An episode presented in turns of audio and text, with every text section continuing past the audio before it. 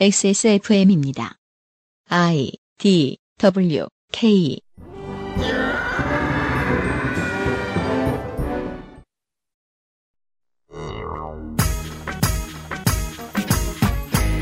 노동 시간이 주 52시간으로 단축된다는데 아무 생각 없이 듣다가 자세히 생각해 보니 52시간은 적은 시간이 아니네요. 줄어든 거라 칩시다. 그렇다면 모자란 일수는 어떻게 채우고 부족한 비용은 어떻게 충당할까요? 모든 답을 한 번에 낼 수 없는 노동시간 단축 문제에 대해 시사 아카데미에서 고민해 봅니다. 2018 남북 정상회담 주간 목요일에 그것은 알기 싫답니다.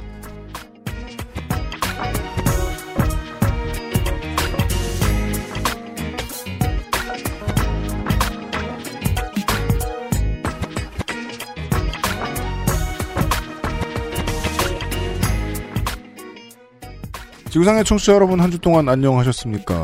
어, 질문을 바꿔봅시다. 1년 동안 안녕하셨습니까? 1년 사이에요. 이것도 썩었고 저것도 썩었고 이것도 나빠질 거고 저것도 나빠질 거고 어, 하는 생각이 들다가 잠시 눈을 감았다 떠보니까 정규직 위주 방향의 워라벨 위주 방향의 노동개혁이 이루어지고 있고 남북은 화해 무드로 가고 있는 세상이 왔습니다. 뭐 자주 하는 소리지만 갑자기 또 떠올라서요. 예, 남북 정상회담을 앞두고 생각해 보니까 세상이 짧은 시간에 이렇게 빨리 변할 수도 있습니다. 네. 네. 저는 이제 그 사실 녹음을 할 때 항상 생각하는 게, 아, 오프닝에 좀 가벼운 얘기를 좀 해야지, 가벼운 얘기를 좀 해야지라고 생각을 하거든요. 저는 늘 무거운 얘기 나고 앉아있는 유승균 PD고요. 어, 윤세민 에디터입니다. 네, 윤세민입니다. 가벼운 얘기 하게요? 가벼운 얘기 할 분위기가 아니네요. 아, 뭐 남북 정상회담이니까. 아, 네. 음, 아니, 그, 저기, Ready Player One 보고 온 거 자랑하려고 그랬는데. 그건 부럽긴 하다. 예. 아, 잠시 후에는요.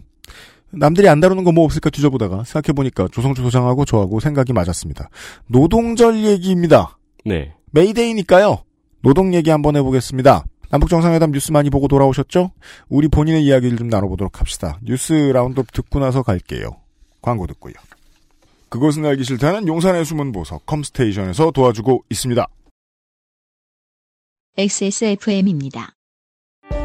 노트북이냐 태블릿이냐 10년 전엔 사람들이 이것만 고민하다가 영원히 데스크탑을 쓰지 않게 될 줄 알았지요. 발열과 속도 저하, 활용도와 확장성의 한계에 부딪히기 전까지 말입니다. 어떤 업무, 어떤 상황에 안정적인 데스크탑이 필요한지 알고 계신 당신은 컴스테이션과 잘 통할 고객입니다. 품질 보증 기간 걱정 없는 신제품, 발열과 각종 고장에 대비 중인 조용한 형제들, 믿음까지 구매하는 비용이라고 보기에는 저렴하게 이를 데 없는 컴스테이션의 고사양 PC, 부품 수급이 불안정해질 때마다 눈물을 머금고 원치 않는 사양을 사야 했던 날들의 작별 컴스테이션과 함께 하십시오. 컴스테이션은 조용한 형제들과 함께합니다. 언제까지나 마지막 선택. 아로니아 진.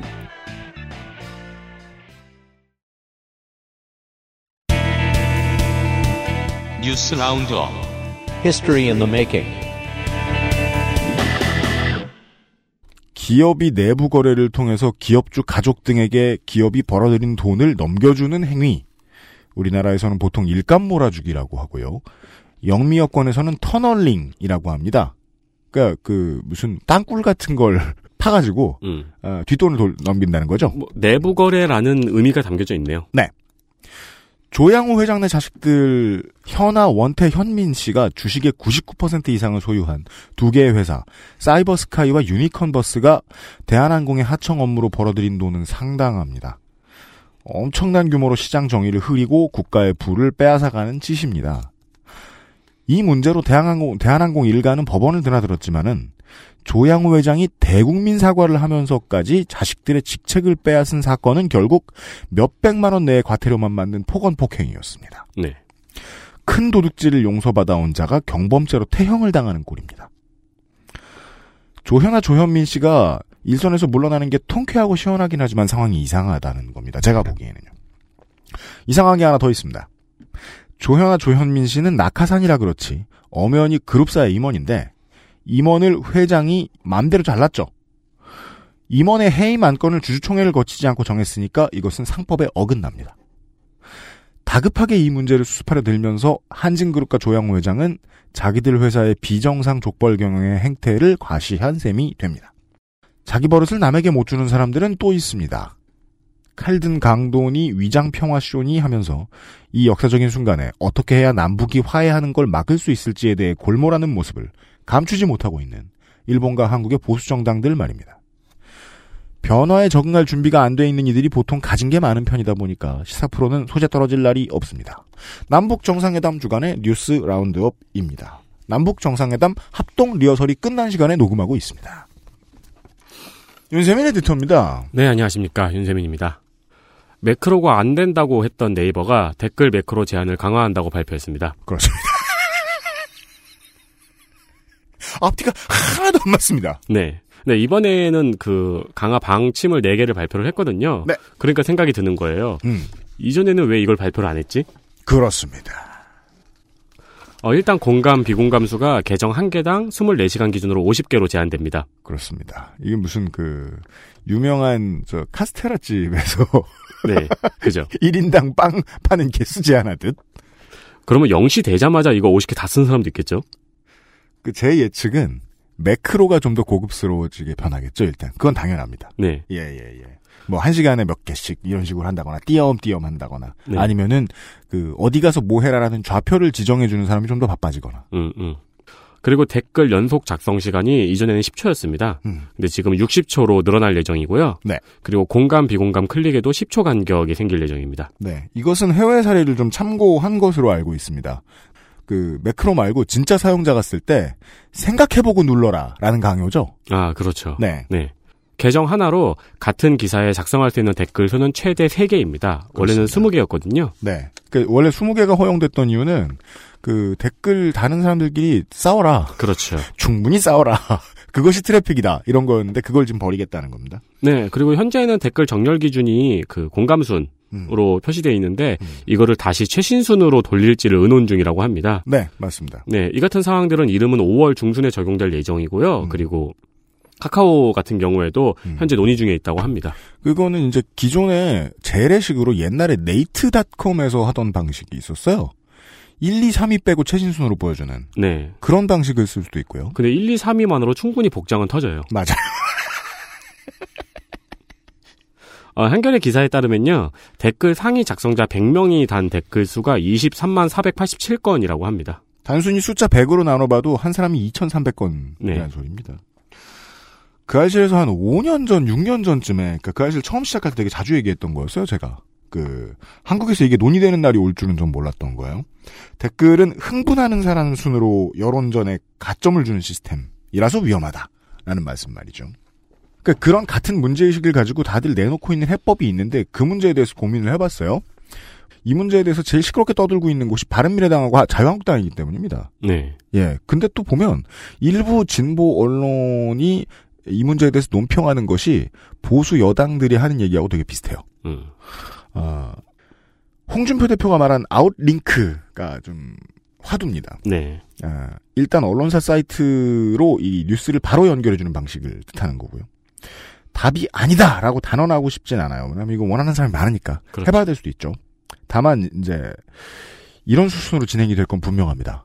한국인들의 포털로 뉴스 보는 습관 그걸 바꿔야 되는데 그게 너무 큰 장벽이에요. 넘기 어려울 거라고 봅니다. 다시 말해서 네이버를 빠져나가 봐야 다음으로 가거나 어, 죄송합니다. 조성주라는 알람이 울렸네요. 조성주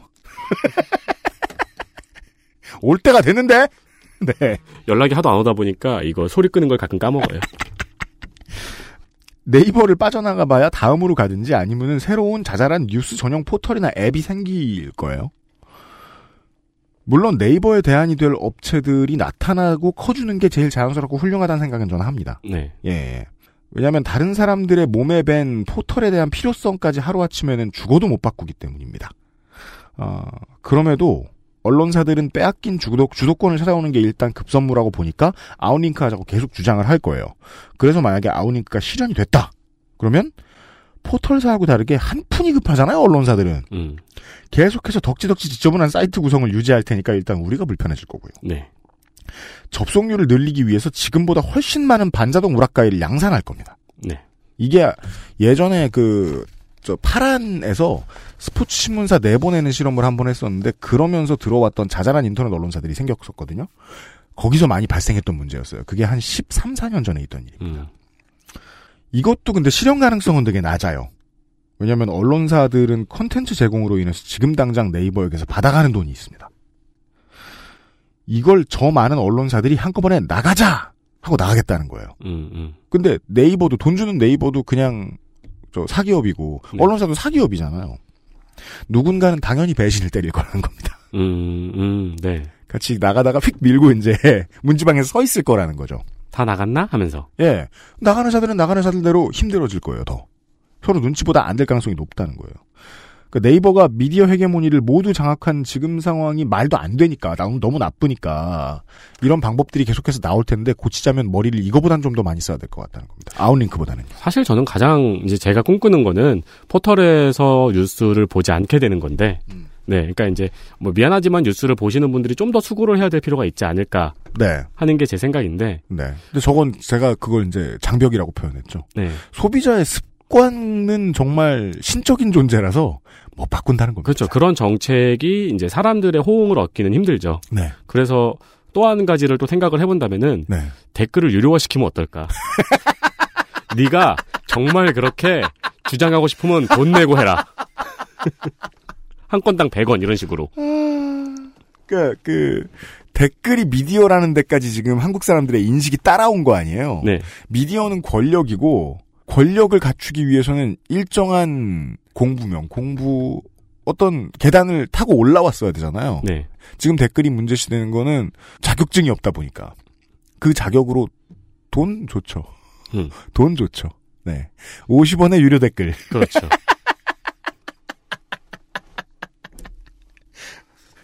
그게 너무 좋다는 뜻은 아닙니다. 다음 뉴스 보시죠. 기사 제목부터가 조금 이상합니다. 아나운서에 이어 안경 낀 승무원도 볼 수 있다. 그 아나운서와 그 승무원들이 시력이 매우 안 좋다는 얘기를 그러니까. 옛날엔 좋았는데 이제 안 좋아졌다 뭐 이런 얘기 같죠? 그 안과협회 회보가 있으면 나왔을 제목 같습니다.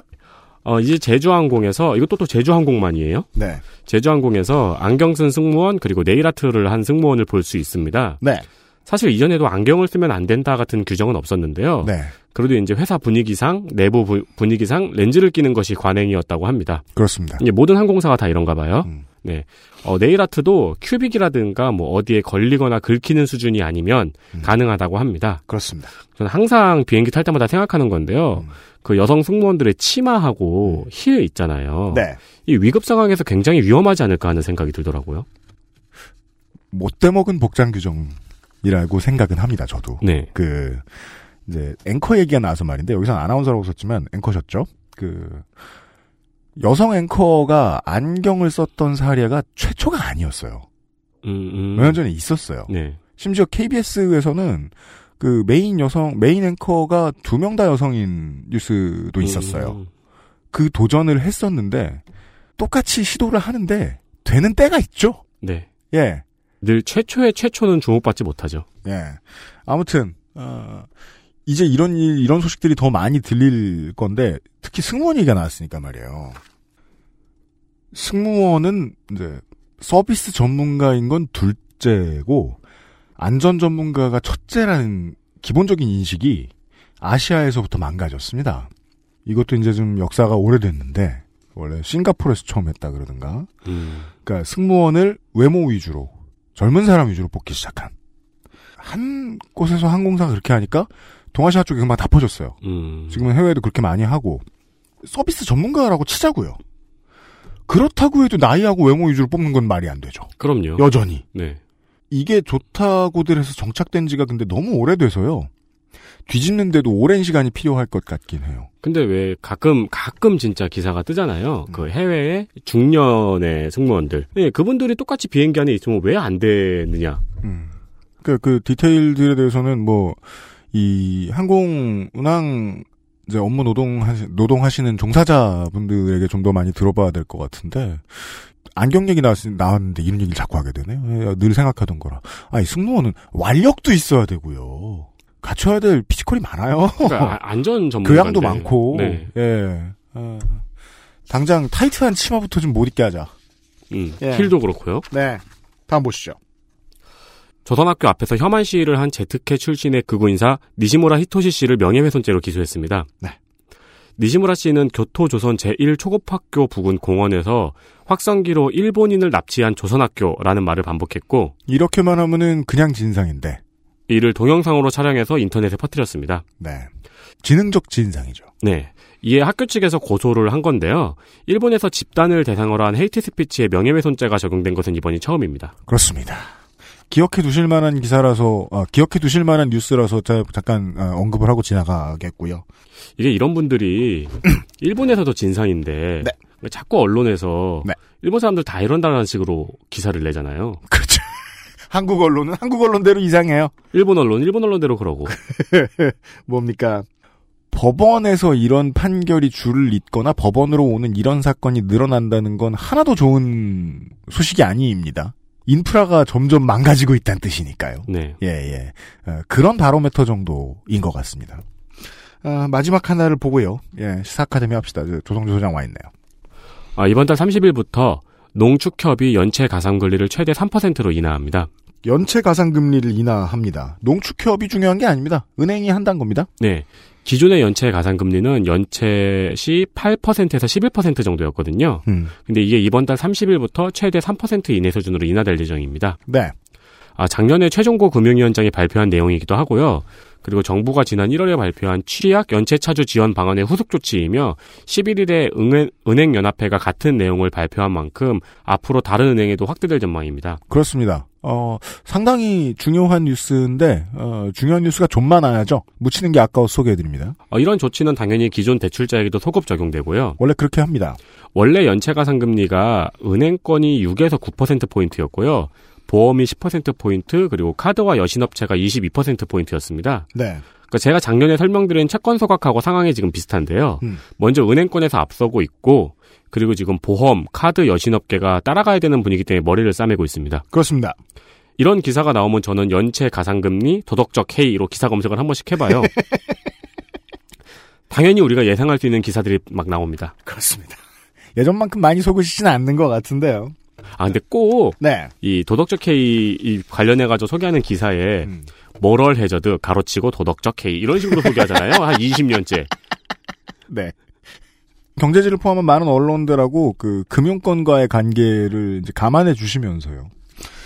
돈 빌릴 필요 없는 분들은 이 소식을 딱 듣고 뭐 돈 빌리기 쉬워졌겠구만 음. 정도 생각하시겠지만 제가 보건데 당장 대출이 필요한 분들은 피부로 공포가 엄습합니다. 2015년경에 그 아실에서 한번 다룬 적이 있습니다. 소위 제1금융권은 네. 개인에게 대출의 문턱을 높이는 조건으로 이자를 낮게 받는 겁니다. 그래서 대출받기 쉽지 않죠. 네. 대신 제2금융권에 돈을 빌려줍니다. 그 돈을 가지고 제2금융권은 개인에게 돈을 빌려주고 고리를 받아요. 네. 따라서 개인에게는 제1금융권은 제2금융권입니다. 네. 그게 은행 입장에서 수입성이 좋습니다. 그렇죠. 개인에게 빌려주는 건 국가가 쳐다보고 있으니까요. 음. 지금 은행들은 국가의 권고로 가상금리를 깎아주는데 대출 문턱을 더 높일 방법을 찾아야 되는 거죠. 음. 그래서 고민할 겁니다. 제2금융권으로 가는 게 제1금융권한테 좋은 경우가 많습니다. 감독원이 이걸 나서서 감시를 하면 은행들은 경제지의 입을 빌어서 모랄 해자드 혹은 은행 체질이 허약해진다. 또 딴 데 매각되면 누가 책임지겠느냐. 음. 이런 얘기들을 할 것입니다. 피해 화요일 막 이런 네, 얘기 하면서. 네, 정해진 수순입니다. 어, 개인 대출자들 지금 소급 적용 받는 분들 말고 앞으로 받- 대출 받으셔야 하는 분들한테는 좋은 뉴스가 아닙니다. 대출 문턱이 그만큼 높아질 수가 있으니까요. 아, 그런 말씀을 전해드리면서 뉴스 아카이브를 마무리 짓도록 하겠습니다. 윤세민 리터 수고 많았습니다. 네, 감사합니다. 그것은 하기 싫다는 에어비타 더스트 제로에서 도와주고 있습니다. XSFM입니다. 몇 주째 먼지구덩이에서 인사를 드리고 있습니다. 날씨가 이상한 게 뭐 한두 해째는 아닙니다만 올해는 특히 심한 것 같습니다. 가는 경우는 처음인 것 한치 같아요. 앞은 보이지 않는 밖에 상태 보세요. 지금. 위제 켜보면은 이 얼굴이 그리고 지금 먼지구덩이에 갇혀 있습니다. 민감한 사람에게 미세먼지, 나쁘고. 초미세먼지 서울시 매우 같은 나쁜. 경우에는 아, 대중교통이 지금 아무것도 안 보여. 손대기도 안 보여 지금. 그러니까. 그냥 나빠요. 필터 교환이 필요 없는 공기청정기. 반가워. 에어비타 더스트 제로.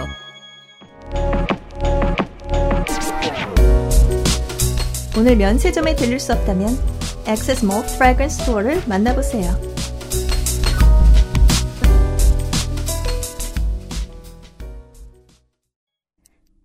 교환이 필요 없는 공기청정기. 반가워 에어비타 더스트 제로. 원래 진행자 목소리 광고 안 하려고 그러는데, 예. 어, 많이 반성했습니다. 대체 얼마나 날씨 얘기를 많이 하면 이걸로 광고를 만들 수 있는지. 뚝딱 만들더라고요, 상준 엔지니어가. 그거는 이제 유피님 자리에서 바로 날씨밖에 안 보여. 네, 바로 정면에 이제 한강이 보이기 때문이 아니고 이것을 팔기 위해서입니다. 그렇습니다. 그동안 그 모든 것들이 장기 프로젝트였다. 네, 에어비타 공기청정기가 입점되었습니다. 네. 아, 에어비타 공기청정기를 입점했습니다. 네. 홈쇼핑에서 연일 매진을 기록하는 그 제품이 맞습니다. 네. 작고 예쁘고요. 네. 어, 저는 처음에 보고 이게 뭐예요? 이거 가습기예요?라고 물어봤었잖아요. 그렇죠. 네, 그러니까 작은 크리넥스 통 정도의 크기. 아, 맞아요. 휴지통 같아요. 네. 어, 터보 모터로 돌리면은 일을 한다는 느낌이 팍팍 듭니다. 네. 매우 시끄럽거든요. 네. 그리고 수면 모드로 해놓으면 소음이 없이 쾌적하게 잘 수 있습니다. 안 그럴 것 같습니다. 예, 소음에 민감한 사람들이 얼마나 많은데. 그건 돌려보고 생각합시다. 근데 그 이게 작고 예뻐서 이게 sub 공기청정기로 괜찮을 것 같아요. 그냥 방 하나에 들어가는 겁니다. 큰 데는 못 씁니다. 네, 네.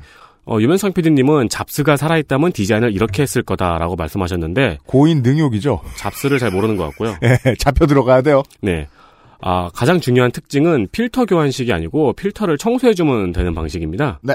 공기청정기 필터가 한 5만원 정도 하죠. 3만원에서 5만원. 네, 어, 유면상 PD가 또 헛소리 해놨죠. 4천 원 하는 데도 있어요. 그래요? 예. 제가 얼마 전에 산, 저희 거 6천 원인가 그래요. 저희 저 사무실에 돌아가는 거. 제가 얼마 전에 산 것도 5만 원짜리였는데. 진짜 비싸네. 예. 네. 음. 근데 이거는 이제 필터를 세척해주면 되는 방식이어가지고 추가 비용이 없습니다. 네. bulk를 제외한 단일 정품으로 액세스몰이 가장 쌉니다. 유면상 PD가 밤새 찾아봤습니다.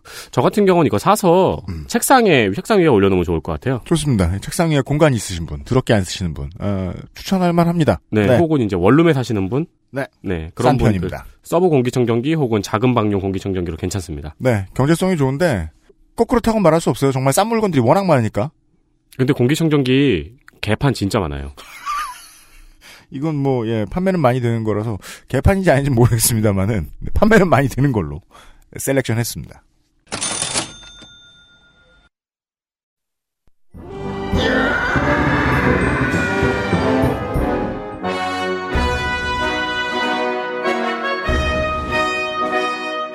학구적인 정치 탐방. 시사 아카데미.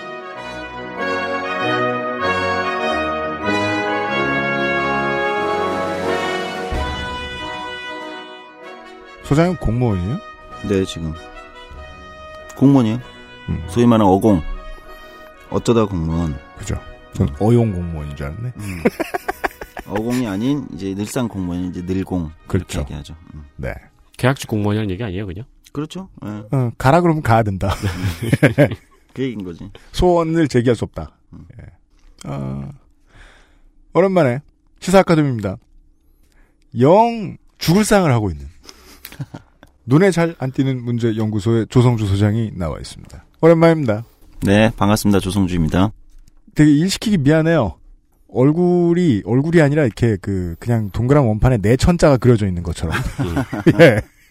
쫙쫙 구겨져 있습니다. 네, 그렇습니다. 처음에 오실 때만 해도 예. 들어오시면은 아 어제 무슨 게임 했어요 막 이러셨는데 이젠 들어오시면서 아, 아, 서울시 아,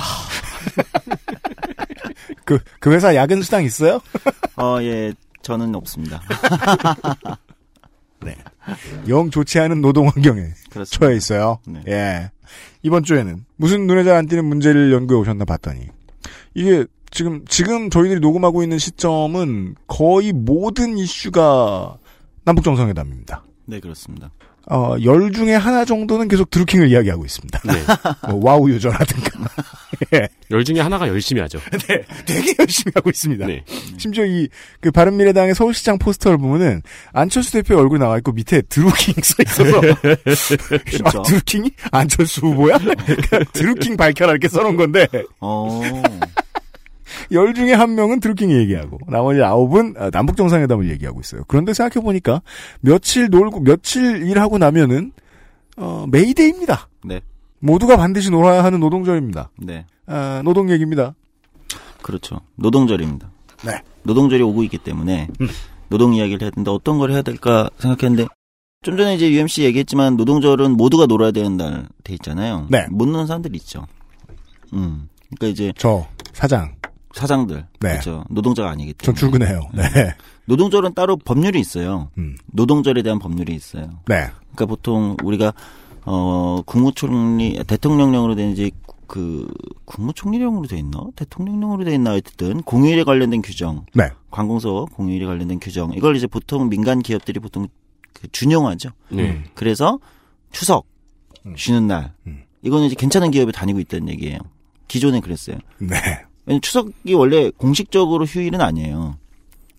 그냥 달력에 빨간색 있으면 공식적으로 휴일 아닌가요? 이게 이제 보통 이게 많이 사람들이 착각하는 빨간색이 있는 건 관공서가 쉬는 날이라는 겁니다. 음. 아, 그래서 소장님이 준용한다라는 표현을 써주셨죠. 예. 관공서가 쉬니까 음. 이걸 휴일로 보자. 그렇죠. 그래서 대부분의 웬만한 기업들은 어, 이렇게 하죠.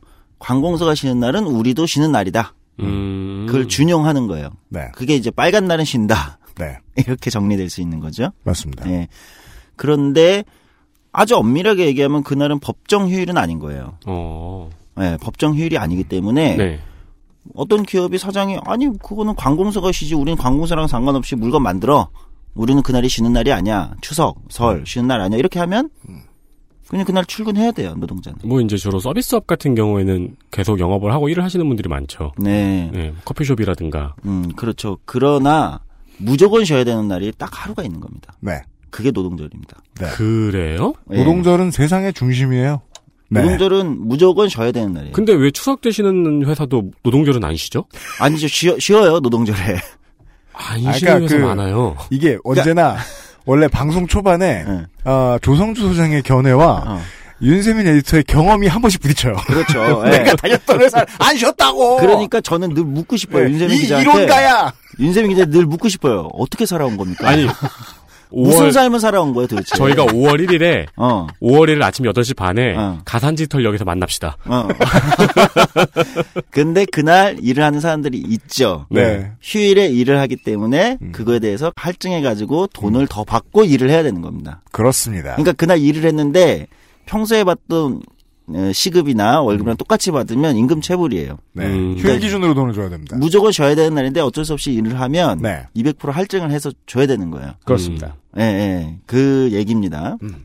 그러니까 무조건 쉬어야 되는 날은 노동절이다. 그러나 불가피하게 일을 하면 돈을 더 받는 거예요. 그러면 그거는 아르바이트생한테도 200%가 적용이 돼야 어, 되는 당연하죠. 거잖아요. 음. 그렇게 안 받는 알바생 여러분 계시죠? 많아요. 그래서 노동절 때마다 청년유니온이나 민주노총이나 한국노총이나 또는 노동부에서도 요즘 홍보하는데 음. 그날 일을 하면 불가피하게 그날 뭐 모든 커피숍이 쉬거나 이러지는 않잖아요. 네. 물론 음, 아마 선진국에 가면 그날 많이 쉴 거예요. 음. 노동절이니까 네. 다문 닫고. 근데 음. 우리는 이제 노동절에도 커피를 마시고 노동절에도 테마공원 가면 음. 네, 네. 다들 저저 움직여주는 사람들 일하고 있고. 음, 그날도 아마 택배가 올 거예요. 그럼요. 쿠팡이나 11번까지 시키면 그날 올 겁니다. 로켓 배송 어. 일요일에도 오는데. 그렇지. 대신 그날은 할증, 이제 추가로 임금을 더 받고 네. 일을 하셔야 된다는 거죠. 음. 네, 이제 하여튼 노동절 얘기가 나왔길래 음. 설명을 좀 드렸고, 네. 근데 음. 대신 이제 노동절은 관공서가 쉬는 날은 아닙니다. 음. 그 노동절은 공무원은 일을 해야 돼요. 어. 어, 그건 전 처음 알았어요. 네, 노동절에 공무원은 쉬지 않아요. 음. 어, 되게- 노동자가 아니니까. 공무원은 노동자가 아니에요? 그러니까 이게 약간 법에 사실은 충돌인데 음. 공무원은 노동자가 아니기 때문에 노동절 적용을 받지 않아요. 관공서가 쉬는 날 휴일 규정 있잖아요. 네. 그러니까 추석이나 이런 건 다 쉬어. 그러나 노동절은 출근한 정상 출근을 하는 날이에요. 공무원은. 음. 전국의 공무원들은 다 그날 출근합니다. 음. 올해 노동절에도 다 출근해요. 네. 전국의 공무원들은. 음. 근데 이상하죠. 그 공무원 노조법이 만들어진 지가 벌써 오래됐어요. 노무현. 정부 때 만들어진 거니까. 예. 그래서 이제 뭐 논란은 있지만 노동계는 뭐, 뭐 여러 가지 비판과 논란은 있지만 어, 6급 이하 공무원들은 노동조합을 만들 수 있어요. 음. 노동자로 인정을 한 거지 일부. 노동조합을 만들 수 있으니까. 네. 그니까요. 근데 노동절에는 못 쉬는 거죠. 그러니까 음. 논리상으로 얘기하면 아 그래 뭐 다 해서 6급 이하는 노동조합을 만들 수 있으니까 노동조합에 가입할 수 있는 노동자성을 부여한 거죠. 다시 파업권은 제한했잖아요. 네. 네. 그럼 그 양보해서 음. 아, 알겠는데 그럼 어쨌든 노동조합에 가입한 노동자니까 노동절은 6급 이하는 쉬어야지. 까지가 논리적으로 될 수가 있겠죠. 그렇죠. 네, 그러나 그렇게 해본 적은 없어요. 그러니까 그렇다고 해도 요철이 전혀 맞지 않아요. 네. 예. 그렇죠. 노동자성은 인정했는데 네. 노조는 있는데 네. 노동자가 당연히 법상 쉬어야 되는 날은 못 쉰다. 음. 예. 그러니까 이게 이게 약간 계속 충돌된 거죠. 예. 그래서 어, 서울시는 작년에 어떻게 했냐면 처음으로 박원순 시장이 서울시에 있는 어, 박원순 시장의 지위를 받는 공무원들이 있을 거 아니에요. 본청 사업소라고 얘기하는데 네. 서울시 공무원들은 박원순 시장이 노동절에 특별 휴가로 쉬어라. 우리도 노동자다. 음. 공무원도 노동자다. 너 한시적 적용이군요. 예, 특별휴가, 시장 특별휴가 같은 걸. 그러니까 이게 예를 들면 일종의 뭐랄까 우회한 거죠. 그쵸, 우회 방법이네요. 또 그런 네. 규정이 있거든. 시장은 뭐 자기 공무원들의 특별 휴가를 부여할 수 있게 또 네. 규정은 있을 거 아니에요, 보통. 음, 네. 응, 포상처럼 뭐 포상휴가 하듯이 군대에서 네, 그렇죠. 전 공무원에게 쉽게 얘기하면 특별휴가 노동절이기 때문에 음. 근데 예 그거를 내린 거죠. 그래서 서울시는 작년에 공무원들이 다 쉬었고 일, 음. 어, 다수의 서울시에 있는 그 구청의 공무원들도 음. 안쉰 데도 있는데 네. 어, 노동절이 쉬었죠. 그래서 올해도 이제 똑같이 이게 사람이라는 게 한 번 시행된 건 또 없애기는 어렵잖아요. 그렇죠. 그렇죠. 예, 그러니까 이제 올해도 서울시 공무원들은 이제 노동절날 똑같이 이제 특별휴가라는 방식, 우회한 방식이죠. 법으로 하는 건 아니지만 음. 그렇게 해서 노동절에 쉽니다. 네. 소장님 빼고요. 예, 저는 아마 시장님이랑 노동절 행사를 다닐 것 같아요. 근무를 합니다. 네. 이거 말도 안 되는 상황 아니에요? 약간 나는 어 그러니까 노동 그 점에 있어서는 저희는 소장님 편이에요. 네, 노동을 다루는 사람은 노동절이 쉴 수가 없어. 네. 음, 하여튼 뭐 그런 건데. 그러니까 국군의 날에 관악 때못 쉬는 거랑 비슷한 거잖아요. 그렇지. 그럼 아, 여- 어떻게 살아온 거지 이 사람? 못 쉬는 문제에 대해서는 아주 잘 알고 있어요. 아, 그렇네. 네. 아니, 그런 거예요. 예, 노동절 얘기에서도 출발한 거는 그런 건데 이게 흥미로운 게 이제 네. 빨간 날 그러니까 그러니까 공식적인 법정 휴일이란 건 노동자에게 이제 뭐 저기 유급 따른 이제 주휴일이라는 게 있긴 하지만 어쨌든 이제 그냥 우리가 아는 휴일 이렇게 빨간 네. 날 이렇게 할 때 공식적인 건 노동절이라는 거잖아요. 음. 음. 근데 웬만한 회사들은 이제 관공서가 쉬는 빨간 날이란 달력에 빨간 날 칠해져 있는 거를 음. 같이 쉰다. 같이 쉰다. 어, 근데 그 웬만한 회사가 아닌 데는 그날도 못 쉬는 데가 상당수가 있었던 거예요. 네, 상당수 네. 있다. 그리고 그런 경우 되게 많아요. 뭐요? 5월 1일이 노동절이잖아요. 음. 5월 5일이 휴일이잖아요. 음. 그래서 우리 회사는 그냥 월요일 날 일하고 음. 5월 5일에 이렇게 하루 더 붙여서 쉬자. 음. 5월 4일부터 쉬거나 5월 6일도 쉬거나 이런 식으로. 아, 그걸 쇼를 봐요. 네네네. 음. 그런 식으로 쇼부 많이 봐요. 그런데 거기에는 이제 함정이 있지. 5월 1일 날 이랬을 때 그러면은 임금을 더 줬어야 되는데 그렇죠. 똑같은 임금을 주고 거기에 똑같이 하면 사실은 하루치 임금을 아마 손해를 본 거예요. 음, 이게 그러네요. 일종의 그 뭐지 속임수 같은 거지. 아, 그러네요. 나, 그렇죠. 나, 어, 나도 하- 똑같이 5월 1일 날못 쉬지만 난 딴 날 하루를 쉬어. 그 얘기를 하면서 밑장을 뺐네요. 그렇지. 음. 밑장 빼기지. 예. 그렇게 되는 거죠. 그 보통 무슨 뭐 옛날에 그 한글날 개천절 국군의 날 다 휴일이었을 때 말이에요. 네. 무슨 어디 학교에서 회사에서 이거 우리 이때 다 나오고 음. 10월 9일부터 사흘 쉽시다 이런 식으로 효부 안 쳐요. 그렇지. 음, 그 휴일은 우습다는 증거 같아요. 음. 음. 기업주들이 보기에. 그 밑장 빼기를 조심하셔야 되는 건데. 네. 네. 왜냐면 사람들의 불만은 노동절 날 안 쉬는 것보다 음. 달력에 빨간 날에 안 쉬는 게 더 불만이 크니까요. 그렇죠. 음. 그래서 빨간 날에 안 쉬는 영세한 회사와 이런 데가 상당수가 있었고, 그러니까 웬만큼 뭐 대기업이나 중견기업 뭐 또는 노조가 좀 있거나 하면은 이제 빨간 날 대부분 쉬는데 음. 그렇지 않은 데는 빨간 날못 쉬는 데가 상당히 많았다. 음, 네. 어, 이런 거고. 근데 최근에 이제 아주 이게 이제 굉장히 중요한 문제인데 그리고 네. 차별을 몸으로 느끼는 날이잖아요. 네. 못 쉬고 있으면. 네. 그런데 이제 최근에 오늘 이제 주제가 된 노동시간 단축에 대해서 음. 이제 국회에서 합의가 되면서 네. 그거와 부대로 하나를 합의한 게 있어요. 뭐냐면 공휴일 관련된 규정을 음. 다른 사업장에도 다 적용하는 쉽게 얘기하면 빨간 날도 이제 다른 기업들도 네. 쉴수 있게 음. 적용하는 게 이제 확대 물론 단계적 확대입니다 지금 음. 2.5 22년까지 단계적인데 기업 음. 규모에 따라서 그게 이제 합의가 됐죠. 준용이 아닌 적용. 그렇지. 그러니까 이제 회- 사장이 좋은 사장 만나서 또는 노조가 있는 좋은 회사를 우연히 들어가서 예. 어 이렇게 쉬게 되는 게 아니라 그게 아니라 노조가 법적으로, 없어도 음, 사장이 뭐 조연하여도 음. 예. 근데 그 업종별로 되게 이제 경우가 있을 거 아니에요. 업종별이라기보다는 이건 뭐 이제 기업 규모별로 음. 조금 이렇게 만들었죠. 기업 규모별로 뭐 300인 이상, 음. 네. 30인 미만. 이게 이제 작은 데는 아마 좀 더 나중에 음. 아. 안타까운데 네. 아마도 이제 기업의 비용 부담이나 이런 거에 대한 거를 고려했을 거예요. 맞습니다. 어, 이번에 이제 노동시간 단축, 그러니까 정확히는 이게 노동시간 단축이 아닌데 하여튼 뭐 그렇게 많이 그래요? 음. 쓰니까 68시간에서 이제 52시간으로 뭐 단축되었다 이 기사를 한 1개월 전부터 많이 보셨을 그죠? 거예요. 우리 오늘 들리게 그 해설 아닙니까? 예, 예, 예. 노동절에 시작해가지고 이제 휴일에서부터 되는데 이걸 하면서 사실은 어, 손해를 보는 어떤 노동계의 입장도 있었던 거거든요. 그게 이제 휴일날 연장 할증 문제, 뭐 이런 거 200% 할증인데 뭐 150%냐, 뭐 이 논쟁이 있었는데, 뭐 이건 좀 복잡한 숫자의 영역이니까, 어, 넘어가고, 네. 저는 약간의 뭐 요즘 유행하는 단어로 신의 한수 또는 아주 포인트였던 거니까 이걸 합의를 끌어내기 위한 명분으로 적용되지 않던 영세한 비정규직 노동자들이라든지 이런 사람들에게도 네. 빨간 날에 쉴 수 있게 하는 거를 합의를 한 거죠. 어, 이게 굉장히 의미 있는 합의였어요. 예, 예. 음. 자, 그 얘기를 하나 말씀드리고 본론으로 들어가면 네. 이번에 그걸 합의하면서 나온 게 이제 68시간을 52시간. 그래서 맞습니다. 요즘에 이 저는 이제 사실 언론 기사들이 이런 게 헤드라인 뽑는 게 마음에 안 드는데 음. 주 52시간제 음. 도입 음. 이런 기사들이 많이 나와요. 노동시간 단축을 어디 포털에서 검색해 보세요. 그러면 주 52시간 도입, 제 네, 도입 어떻게 할 것인가? 딱 들어봐도 숫자 장난, 아, 뭐좀 심하게 얘기해 봅시다. 사기 같은 게, 음. 주 52시간이면, 음. 말도 안 되는 야근이에요.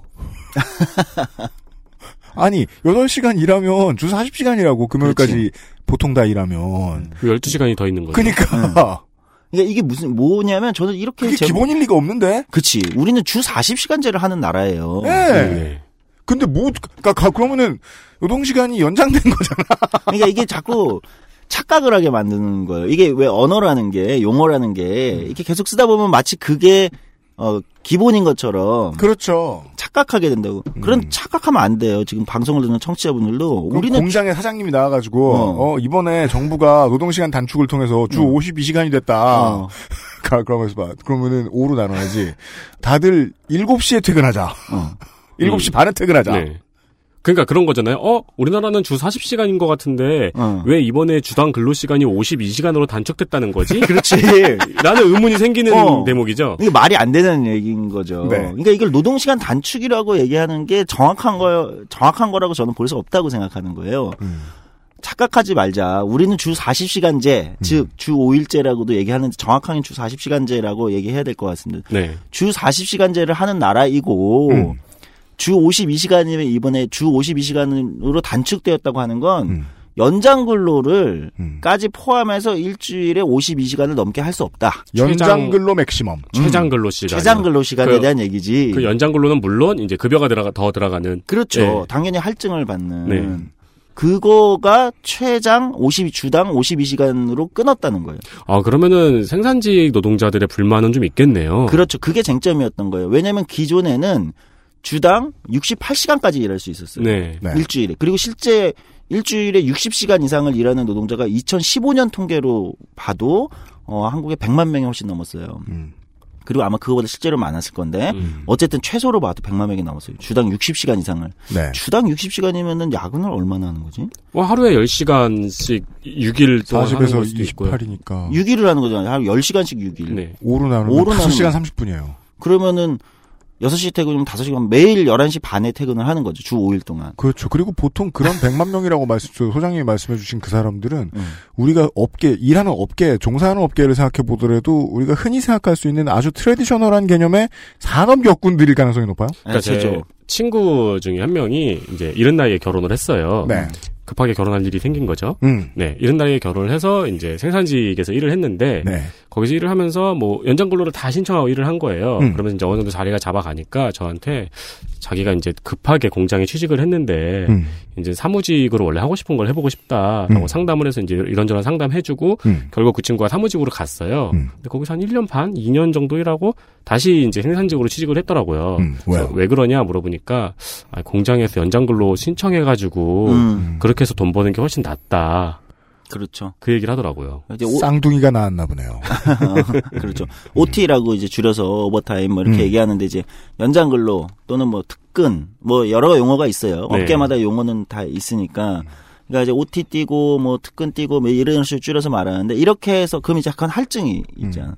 거기다가 이제 휴일에 이러면 또 휴일에 대한 중복 할증 문제. 뭐 이건 이제 대법원까지 지금 올라가 있는 문제인데 네. 어쨌든 뭐 그걸 뭐 어떤 데는 노조가 단협을 해서 중복 할증까지 해서 뭐 실제 250%를 받아갈 네. 그렇죠. 때도 있어요. 음. 생산직이 받는 돈의 주인공이에요. 사실 주인공입니다. 이 음. 추가 수당, 그, 예, 야근 수당, 이런 그렇죠. 거는. 그래서 대부분의 기업들이 기본급을 낮게 책정하고 이제 할증을 높게 해서 이제 음. 그러면 이제 일을 이제 우리 요즘 표현 갈아 넣는다. 사람을 계속 일하게 하는 거죠. 그러니까 네. 신규 채용을 하기보다는 음.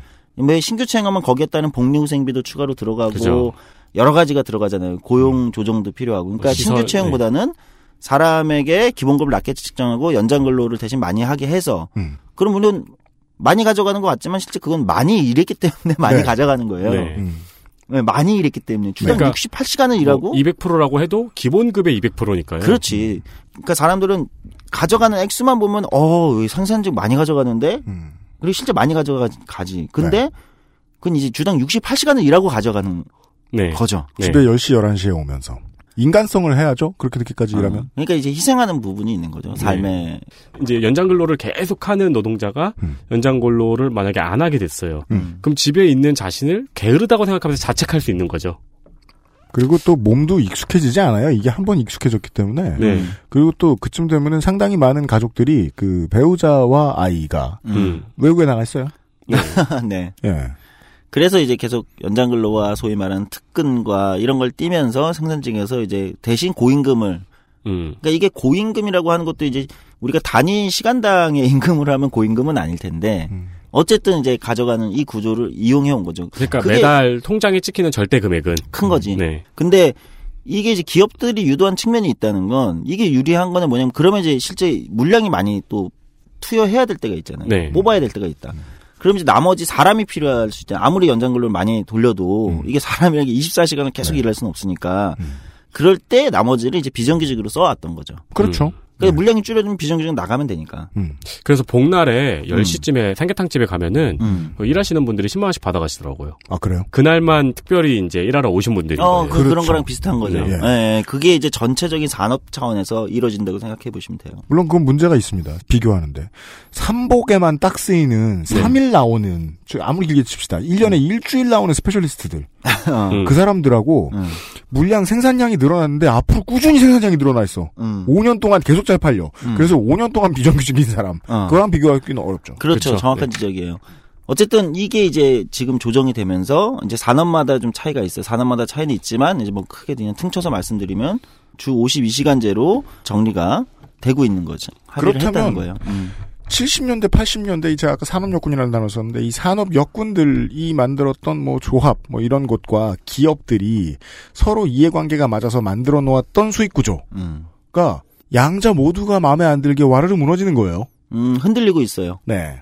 여기에 이제 최저임금이 인상되면서 기본급을 최저임금에 맞춰서 낮게 책정해놨던 기업들은 네. 큰일 났죠. 밑에가 올라오는 거죠. 그 저번에 말씀을 한번 해주셨죠. 예, 한번 네. 우리가 최저임금 때 다뤘듯이 이게 밑에가 올라오니까 야 이게 기존의 방식으로 안 되겠는데 거기다 음. 노동시간 단축까지 이제 기업 입장에서 엎친 데 덮친 격이라고 얘기할 수 있겠지만 야, 이거 work-life balance라니 나는 워크에 몰빵해가지고 돈을 버는데. 그렇지. 그러니까 노동자도 기업도 여러 산업에서 이제 산업마다 차이는 있겠지만 여러 산업에서 굉장히 많은 고민들이 이제 들어가게 되는 거예요. 음. 어, 이게 생각보다 어 많은 사람들이 뭐 최저임금의 뭐 작년 16%뭐 넘은 인상 뭐 이런 거에 이제 그 굉장히 큰 어, 시장의 효과가 있고 네. 또 노동자 소득 증대 효과도 있을 거고 여러 가지가 있겠지만 제 생각에는 이번에 합의된 노동시간 단축 그리고 아까 빨간 날 적용하는 거뭐뭐 음, 이런 것들이 중장기적으로 제가 볼 때 한 앞으로 이게 단계적 시행한다고 봤을 때 내년 내후년 그다음에 뭐 22년도까지 우리나라 산업과 실제 노동자들의 삶 여러분들이 살아가는 라이프 스타일 이런 거에 가장 큰 영향을 미칠 거라고 예상되는 겁니다. 맞습니다. 맞습니다. 음. 뭐 초비상이 걸렸어요. 거기다가 이제 이번에 또 어떤 게 합의되냐면 이 근로시간 특례 업종이라는 게 있었어요. 근로시간 특례 업종. 어, 특례 업종 뭐 보통은 뭐 이 바다에 있는 줄여가지고 뭐 특례 업종 이렇게 네. 줄이는 그 보통 특례 업종 딱 하면 뭐냐면 이제 노동시간 그 제한을 받지 않는 업종이 있어요. 언론사가 있고 네. 네, 광고업계가 있고 방송, 광고, 그 다음에 이제 복지시설 쪽도 노- 특례 업종이었어요. 네. 네. 그리고 뭐 이게 뭐 음. 총 20몇 개가 있었는데 음. 특례 업종, 그러니까 노동, 그뭐 예전에는 영화도 뭐 그랬고, 음. 그러니까 특례 업종이라고, 그러니까 이건 노동 시간에 측정이 없는 거예요. 네. 음. 이제 주당 80시간을 시켜도 예를 들면 제한을 받지 않는 음. 산업의 특성이다 이런 네. 거였던 거예요. 노동 시간 특정하기가 어- 어려운 업종도 사실 있는 거거든요. 네. 근데 이 특례 업종이 줄었어요 이번에. 음. 그러니까 특례 업종에서 빼버린 거죠. 그러니까 즉 이제는 니들도 노동 시간에 주당 이제 52시간이라고 하면 우리가 어, 연장 근로 포함해서 52시간입니다. 착각하면 안 됩니다. 네네네. 그렇죠. 예. 이거에 이제 적용 받아라고 하게 된 거예요. 노동자 한 사람을 일주일 동안 맥시멈으로 쓸 수 있는 그 시간. 음. 물론 단계적으로 말씀해 주신 대로 단계적으로 줄어들 테니까 뭐 내년엔 뭐 60, 뭐 2시간 뭐 이런 식으로 음. 천천히 줄어들겠죠. 여튼 대표도 방송이 이번에 이제 특례 업종에서 제외됐습니다. 야, 방송 특례 업종에서 제외됐으면 난리 났네요. 지금 MBC, SBS 모든 방송사들이 노사가 모두 초비상이 걸려서 이거는 같이 머리를 맞대고 돌파해 나가야 된다. 그렇죠. 말씀드린 그대로입니다. 해본 적이 없는 방법이야. 노동자도 경영 쪽도 다 큰일 난 거예요 지금. 바로. 기사가 바로 떴네요. 그, 그 무슨 얘기인지 알겠죠? 네, SBS 노사 주 52시간 노동 전사적 대응 기로. 음. 주 52시간 노동 언론계 뇌관 곧 터진다. 그 지금 거의 결사항전부에 소프트웨어- 일을 더 하겠다니까. 소프트웨어 IT 업계 주 52시간 해법 찾기 어렵네. 어. 난리 났네요 지금. 네, 이게 산업마다 난리가 난 거예요. 특례 음흠. 업종에서 제외됐는데 특히. 네.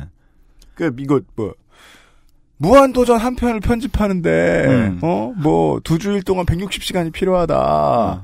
그거 어떻게 해야 돼? 어 지금 그러면 무한도전 내보내지 말라는 거냐? 사실은 우리 모두가 듣는 청취자 여러분들도 조금만 생각해 보면 알 수 있습니다. 로드맵을 새로 짜고 기술적으로 새로 구현을 해내고 사람도 채용하라고. 그러니까 아예 판을 다 새로 짜야 되는 수준으로 보이네요. 맞아요, 맞아요. 그렇죠. 근데 전사적 대응이 필요해요. 지금 이게 가장- 이제 네. 1, 2년 내에 준비를 해서 시행을 해야 되는 거니까. 가장 급한 부분이 버스 기사분들인가 봐요. 네. 네, 당장 만 명이 충원돼야 된다고. 그러니까 그동안 얼마나 위험한 노동 환경에 처해서 일을 하셨는지 알 수 있죠. 그렇죠. 그게 아마 경기도 기준인 걸로 알고 있습니다. 이런 거죠. 당장에 뭐 기사에도 나오지만 이게 시- 방송이 제외된다고 했을 때 제가 한 방송 쪽에 일하는 분이랑 이제 술을 한잔 하면서 그분이 이제 취재원을 만나러 온 거야 저녁에. 음. 취재원에게 아 이- 이거 노동 문제 어떻습니까? 뭐 막 물어보는 거죠. 음. 사실 일의 일환이란 말이지. 음. 근데 그거를 어떻게 측정할 거냐. 그렇죠. 네. 뭐 기자분들은 취재원 만나시려고 뭐 저녁에 술 한잔 하시면서 응. 말 듣는 것도 이 업무니까요. 응. 그러면 이제 이것도 특례업종에 제외됐다는 건 연장 근로를 정확하게 측정해야 된다는 건데 무엇을 노동이고 무엇은 너의 사생활이라고요 구분할 것이냐. 음. 어. 3차 산업에 드디어 칼이 들이대진 겁니다. 그러니까 음. 뭐 고민해야 될 부분이 굉장히 많죠. 취재 기자 같은 경우에는 카메라 설치해놓고 3일 동안 대기해야 되는 일도 있고. 뻗치기라는 게 과연 조- 이제 존재할 수 있는가? 네. 음. 네. 그렇죠. 농사들도 가장 곤란해하는 부분들 중에 하나죠. 3차 산업의 노동시간 계산. 음. 그동안은 불가능해! 하고 덮으면 됐어요. 네. 음. 근데 지금은 이제 가능케 해라. 음. 라고 법이 말하고, 법이 말하고 있는 거잖아요. 네. 그러니까 복지시설 같은 데도 이제 그런 게 굉장히 큰 아마 영향이 있을 거예요. 그러니까 최근에 이제 복지에 대한 수요나 이런 게 굉장히 늘어나고 있고. 사지가 찢어지는 대표적인 직업입니다. 사회복지사. 네, 그렇죠. 굉장히 이제 노동 시간이 길고 힘들고 뭐 이런 게 많단 말이죠. 이런데 이제 특례 업종에 제외되면서 그럼 이제 또 그만큼의 인력이 필요해지고. 네. 물론 노- 이런 측면에서 보면 이제 노동 연장 근로를 제한한 거잖아요. 연장 근로의 한도를 제한하거나 또는 특례업종에 제외하면서 노동 시간을 줄이는 강제적 조치를 한 것이 이론상 어, 고용 창출에 일자리가 대박 늘어나요. 어, 대박 늘어난다라고 볼 수 있지만 사실 그건 이론일지도 몰라요. 근데 그 이론을 실제 적용하면 우리 모두 상상할 수 있습니다. 네. 일자리가 늘어나는 속도보다 이 중견 업체들이 망해 나가는 속도가 더 빠르면 어떡하나. 음, 그런 이제 당연히 이제 기업 측에 경영계 네. 측에서 이제 그런 논리를 벌써부터 얘기를 하고 있죠. 음. 역시 우리 UMC는 사장이야. 사장의 논리 망한다고! 다 망해! 사장의 논리를 딱 들고 오잖아요. 회사 하지 말라 이거요. 이게 이제 그런 게 오거나 또는 이제 어, 그럼 어떻게 대응을 할 것인가? 그럼 이제 임금을 인건비를 어쨌든 좀 줄여서 그렇죠. 어 인건비를 줄 줄이는 방식이 네, 있겠죠. 네. 네, 그러니까 이게 이제 또 쟁점이 되는 거죠. 왜냐하면 노동자 입장에서는 한국의 뭐 복지나 각종 이제 사회임금이라고 하죠 외국에서 사회임금 즉 복지나 이런 걸로 주어지는 어떤 그 소득 어, 임금성 소득 그러니까 무슨 뭐 국가에서 자- 아동수당이 나오고 뭐하고 이 일종의 이 소득이잖아요. 네. 이게 한국이 굉장히 작은 나라잖아요. 아직 복지가 많이 발전하지 않았기 그렇습니다. 때문에 음. 그 사회임금이 작다고 얘기하거든요. 음. 그런 상황에서 시장에서 받는 임금이 노동시간의 어떤 연장근로, 그러니까 그걸 대체하기 위해서 사실 연장근로를 많이 뛴 측면도 있는 거예요. 음. 음. 그렇죠. 그렇잖아요. 그게 이제 생산직에서 아까 우리가 얘기했듯이 대표적으로 나오는 거잖아요. 네. 아니 뭐 국가에서 받는 뭐 복지에서 오는 어떤 임금성 소득이 없기 때문에, 없기 때문에. 일단 시장에서 최대한 땡겨야 되는데 시장에서 최대한 땡기려면 그만큼 노동을 많이 해야 되고 네. 노동시간이 길었던 이유, 최장 노동시간 국가 뭐 1, 2위를 기록했던 이유가 있는 거예요. 네. 복지가 약했던 이유도 있는 거예요. 부풀어진 1인당 소득에 거품이 빠진다는 거죠. 음, 그렇게 볼수 있는 거예요. 그러면 당장에 이게 단순히 시장에서의 임금과 노동시간의 조정만 되는 거냐? 아니죠. 그렇게 해서는 해결이 안 되는 거고, 일정 정도의 복지에서 충당할 수 있는 소득, 개인별 또는 가구별 소득이 충당되지 않으면 실제 노동자의 소득은 줄어들 가능성도 있는 거죠. 가능성이 높은 거 아닙니까, 되게? 아, 현재로서는 저는 높다고 보입니다. 그렇죠. 지금까지 한국 시장이 굴러가는 뭐- 걸 보자면은 음. 네. 보자고요. 가산 디지털 단지 얘기했잖아요. 음. IT 업계, 방송가 이런 데 보자고요. 지금도 비용 차 비용 차산성 안 맞는다고 외주 줍니다. 프로덕션에다가. 네. 외주를 줬는데 그쪽에서 오랫동안 굴려서 노동법을 어겨서 문제가 된다. 그러면은 경영자들은 좋아합니다. 그쪽 사장한테 떠넘기면 되니까. 그렇죠. 음. 지금까지는 그 정도 하는 회사를 악덕 기업이라고 불렀는데 앞으로는 그걸 악덕 기업이라고 부르던 회사들조차 그 짓을 하고 싶어질 거라는 거예요. 음. 음. 예. 그러면 임금도 하청을 통해 후려친다거나 그 유혹을 엄청나게 느낄 겁니다. 경영자들은. 그러니까 이게 산업마다 제가 볼 때는 각자의 굉장히 복잡한 논리와 대응 방향 이런 것들이 생길 거다. 음, 네. 네, 생길 거고 뭐 긍정적 이게 제가 너무 약간 뭐 위협 리스크만 얘기 강조하는 건 아닙니다. 이게, 이게 긍정적으로 작동하는 경우도 있어요. 그러니까 버스 같은데 예를 들면은 이제 이 버스 노동자들이 이 제도를 하는 데가 있고 안 하는 데가 있는데 격주로 뭐 한 10시간 더 운행을 하는 음. 뭐 shift 제도. 왜냐면 인력이 좀 부족하고 뭐 네. 노선의 어떤 차이가 있고 이게 음. 노선을 도는 거라 네. 뭐 이런 게 있는데 이 주 52시간을 이제 그 연장근로 포함해서 52시간제가 이제 강제가 되기 시작하면 이제 이걸 넘으면 안 되기 때문에 음. 버스 노동자 그리고 버스 노동자들이 장시간 노동하는 게 결코 우리 시민들의 안전에 좋지가 않거든요. 네. 그럼 이제 이걸 조정하는 과정에서 음. 어, 예를 들면 추가적인 버스 기사의 인력 채용이 필요하죠. 네. 어, 그럼 이제 최근에 우리 국토부가 국방부랑 같이 해서 발표한 어 운전병들 제대 운전병들을 버스 기사로 취업시키겠다. 네. 이런 거랑 맞물리면 이제 이런 것도 의미가 있는. 음, 그러네요. 음, 음. 뭐 그런 누구나 모든 운전병이 다. 그걸 원하진 않겠. 유면상 PD 운전병 출신. 아, 진짜요? 네. 네, 운전 근데 뭐 바로 버스를 운전할지는 잘 모르겠는데. 네. 그러니까 이 어떤 수동 뭐 따로- 아, 이 수동 아니지 버스. 아, 네, 수동 아니죠. 어떤 영역에서는 일자리 창출로 이어질 수 있는 영역도 있어요. 뭐 그거는 아마 이제 단축되는 그 줄어드는 연장 근로의 한도, 음. 이 한도와 이제 기존의 이게 차이가 크지 않고 뭐 예를 들면 이게 조정이 가능할 때 음. 시간당 임금에서 이런 데는 그런 경우도 있을 것 같고 음. 그러나 제가 볼 때는 준비가 안 돼 있는 데는 이제 대표적으로 아까 얘기한 방송 이런 거는 사실 아마 어떤 준비도 안 돼 있을 거예요. 그렇죠. 네. 다른 방법에 대해서 아무 생각도 떠오르지 않을 것 같은데 제가 생각해도 아무것도 떠오르지 않는데. 그런 방법이 있을 거예요. 이런 얘기를 하고 있었습니다. 네. 어, 최초로 이걸 생각 못 하셨던 분들도 많을 겁니다. 주 50, 주 40시간에서 주 52시간으로 단축되는 것이 아니다. 기본적인 오해를 바로 잡아 주셨고요. 네. 그 다음에는 주 52시간이 거의 모든 산업에 서로 다른 의미를 가지고 오는데 그 의미가 어떤 것일 것인가. 음. 공포의 형태가 조금씩 조금씩 다른데 그 공포의 무게만큼은 노동자나 사용자나 다 느끼고 있을 상황이고 업계마다 해법이 다 다를 것이다. 네. 그리고 아직 해법 안 나온 곳이 태반일 것이다. 아마 저 같은 사람은 음. 주 40시간 노동시간이 주 52시간으로 단축된다라는 걸 보잖아요. 어디선가 네. 보잖아요. 그러면은 또 이과놈들이 무슨 짓을 한 거지? 우리가 속고 있어. 왜 난 무슨 말인지 모르겠지? 산수 좀 열심히 할 걸. 수학도 아니야. 뭐 아인슈타인의 상대성 이론 같은 거지. 뭐 인터스텔라야 막.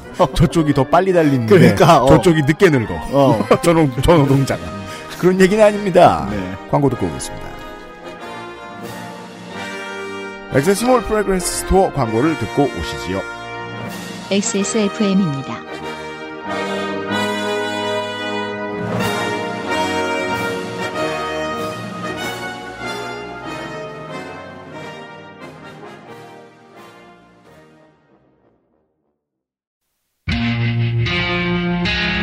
Artisan by John Vervatos. Access Mall Fragrance Store에서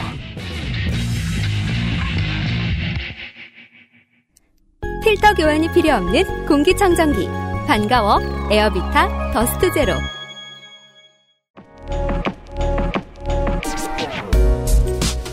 오늘 면세점에 들릴 수 없다면 Access Mall Fragrance Store를 만나보세요.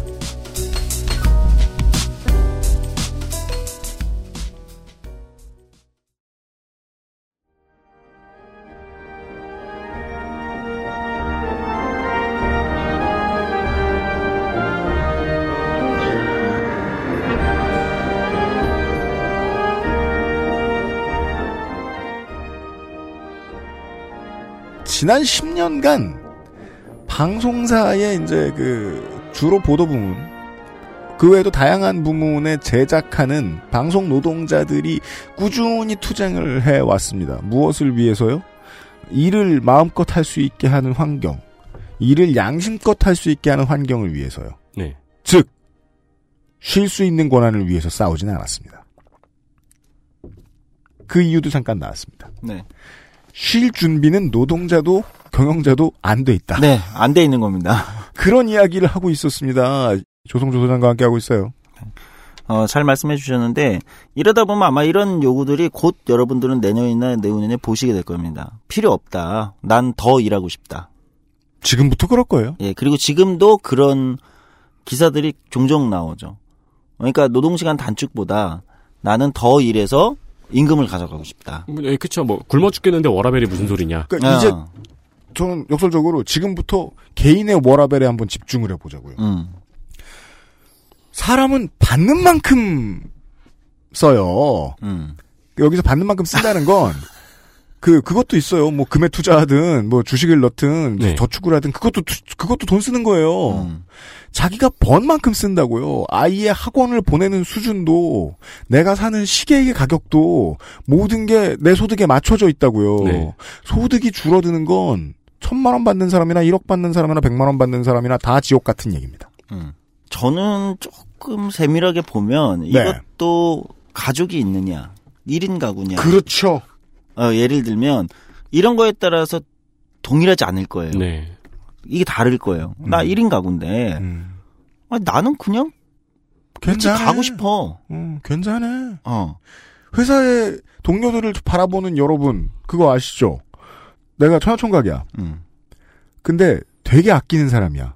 이 사람은 정말 저축을 잘하는 뭐 그 돈 잘 굴리는 능력가 네. 이게 최선. 네. 그 외에는 어, 부모님을 모셔야 되는데 돈이 너무 많이 들어.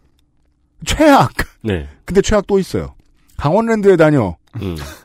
그중 하나일 거예요, 대충. 음. 근데 그게 아닌 이상 혼자 사는 사람이 좀 더 때깔이 좋죠.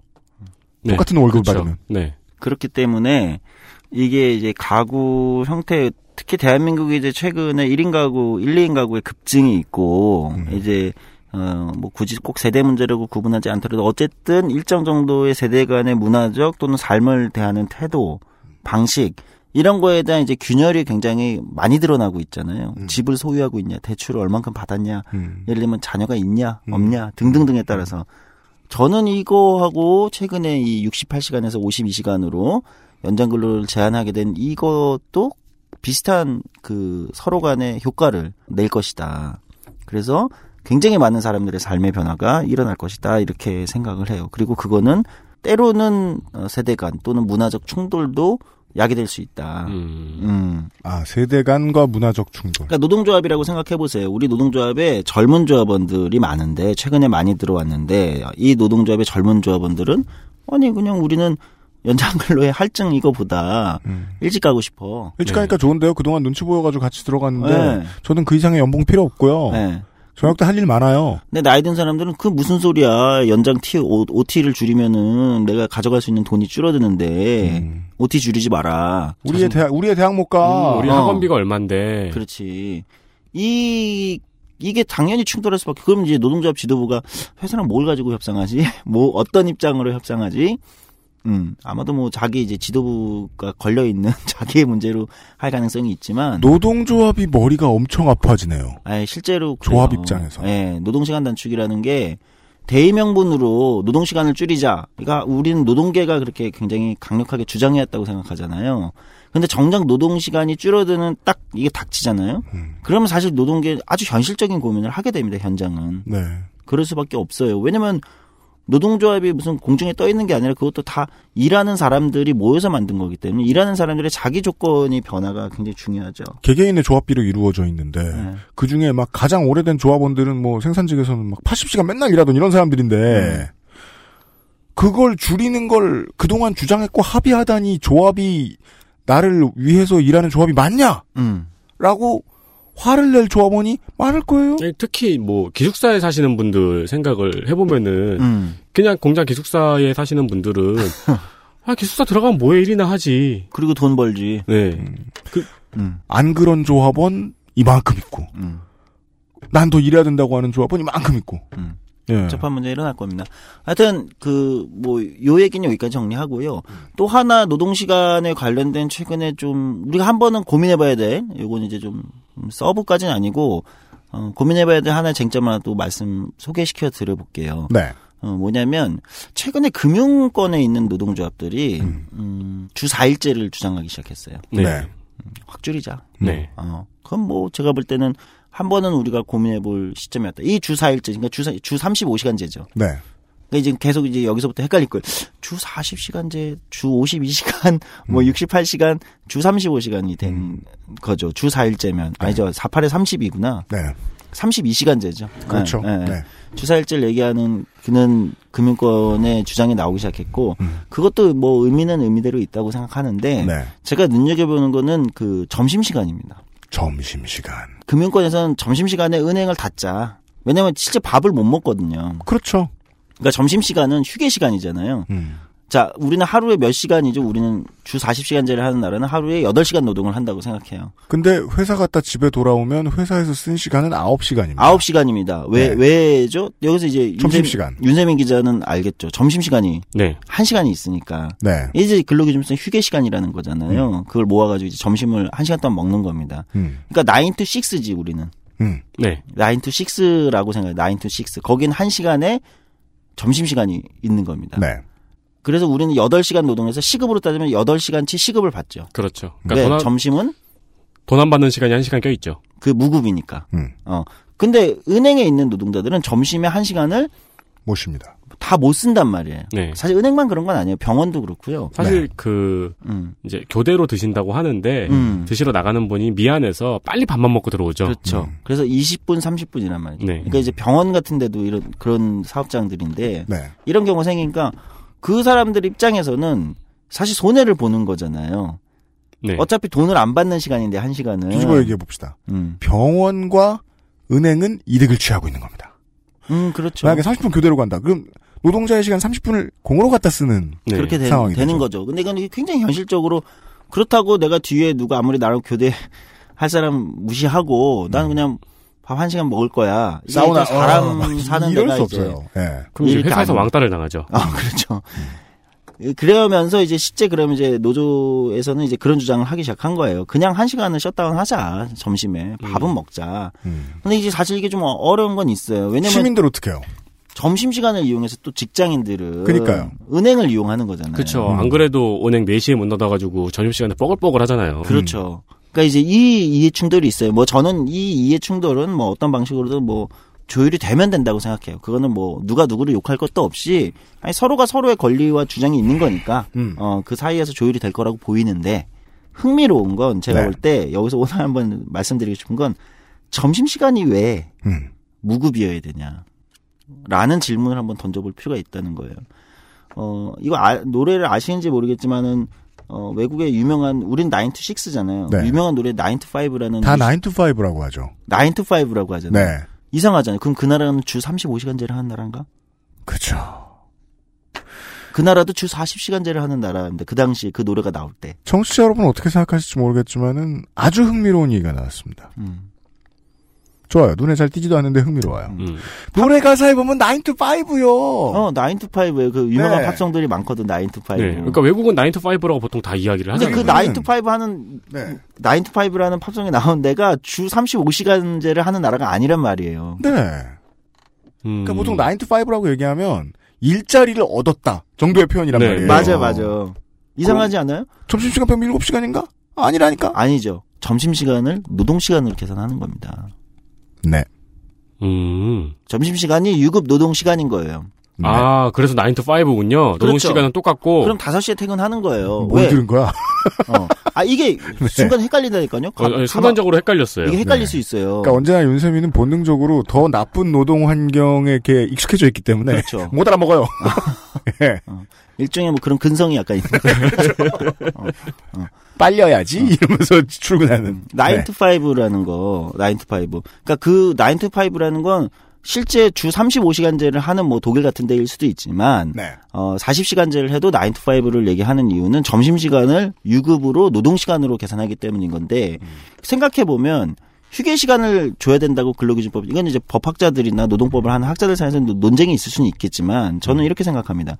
그러니까 휴게 시간을 줘야 되는 건 인간을 8시간을 쉬지 않고 일을 계속 시키는 건 노동력이 무너지는 거잖아요. 그 이유는 뭐냐면 아니 그러니까 사람을 8시간을 하, 시- 중간에 단 1시간도 쉬지 않고 계속 일을 하게 해.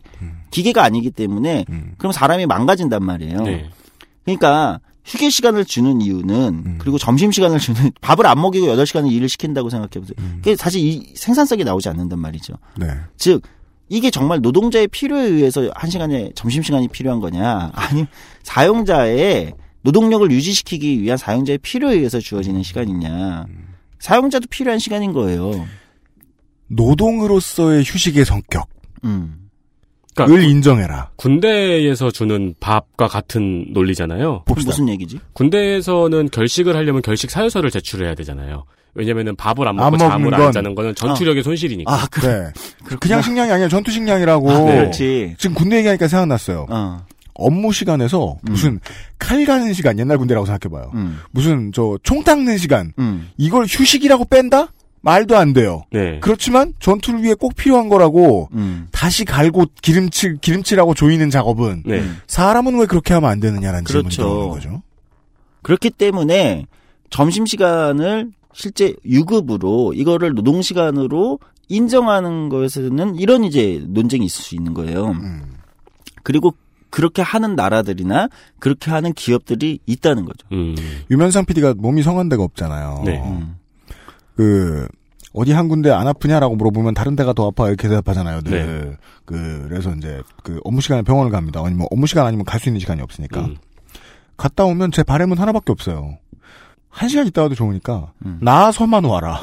어. 아 그럼 일을 못 할까? 어, 어. 그러니까 이게, 노동 시간을 포함해야 된다는 거예요. 어, 이게 누구의 필요에 의한 거냐. 정말 그러니까 노동자가 자기 필요에 의해서 나는 점심을 먹 밥을 먹어야겠어라고 해서 어 그래 그럼 너는 그 시간은 너를 위한 시- 네가 필요한 시간이니까 그 시간 대신 무급이야. 라고 하는 게 나인트 식스인 거예요. 네. 그러나 아니지.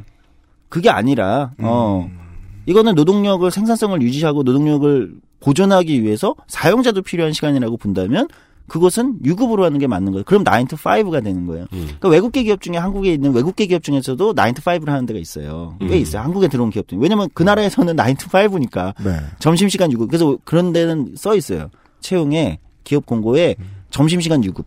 음. 그게 무슨 얘기냐? 9 to 5라는 얘기예요. 음, 네가 뭘까봐 설명해 주겠는데 우린 그래. 어. 예. 그리고 그렇게 하는 나라들이 있고 그리고 그런 데가 아니라 한국에도 사실은 이미 그렇게 하는 데가 있습니다. 점심 시간이 정말 그러니까 점심 시간이라는 건 법적으로 따지면 완벽한 휴게 시간이어야 돼요. 네. 사용자의 직장의 관리 감독에 벗어나 있어야 돼요. 휴게 네. 시간이라는 게 원래 근로기준법 그런 거잖아요. 네. 내가 일을 막 계속 책상에 앉아가지고 계속 업무 지시를 받아야 돼. 그러면은 점심 시간이 아니잖아요. 네. 그러니까 완벽하게 그 뭐라고 해야 할까? 그 독립적이어야 돼. 그러니까 이거는 이제 이렇게 설명할 수 있겠네요. 저는 이제 회사에 들어가서 점심을 먹으면은 음. 보통 혼자 먹는 걸 좋아해요. 음. 나가서 혼자 먹는 걸 좋아하는데 그렇죠. 회사에 들어가면 그게 안 되죠. 과장님이랑 먹으러 가. 끌고 가잖아요. 음. 그게 과연 완벽한 휴게 시간이냐는 거지. 그렇죠. 과장님이 꼰대 소리 하면 내내 이러면서 순대국을 먹어야 된단 말이에요. 음. 나는 되게 오늘은 브런치가 먹고 싶었는데 그렇죠. 회사의 구내 식당에서 밥을 먹는데 과연 그것이 휴게 시간인가라는 질문을 던져볼 수도 있고. 네. 음. 그러니까 독립된 휴게 시간이냐 점심 시간이라는 것이 과연 우리 직장인들에게 노동자들에게 그렇지 않다라면 사실 이것은 저는 유급 노동 시간으로 하는 것이 맞다. 어, 설사 독립된 휴게 시간이라고 하더라도 하더라도 사실 그거에 아까 얘기했듯이 의미라는 것이 아 사용자 생산자가 필요하기 때문에 그 시간을 하는 거면 단순히 노동자만의 요구 그러면 노동자가 나는 저 오늘 점심 굶고 일할게요. 그럼 5시 퇴근 시켜주나요? 아니잖아요. 돈도 더 주는 것도 아니고. 그렇지. 그렇기 때문에 저는 이거는 다소 법적인 여러 가지 쟁점이 음. 발생한다 하더라도 한 번쯤 우리가 고민해 볼 필요가 있다. 그리고 실제 한국에서 점심 시간을 완벽히 독립된 휴게 시간으로 할 수 없는 직업들이 있어요. 음. 대표적인 게 뭘까요? 교사입니다. 음, 네. 교사의 점심 시간은 교육이죠. 교육이죠. 그리고 학생들을 관리 감독 또는 안전이나 이런 거를 봐야 되는 시간이에요. 어린이집 선생님들은 밤 못 떠요. 음. 예. 그래서 교사들의 점심 시간은 노동 시간으로 책정합니다. 아, 그래요? 모르셨죠? 교사는 어. 몇 시에 퇴근하죠? 아니 물론 뒤에 업무를 보느라 사실 더 늦게 퇴근하시긴 하는데 네. 한국 교사님들이 음. 몇 시에 공식적으로 퇴근합니까? 다시 4시입니다. 4시. 아, 그래, 4시, 4시. 예.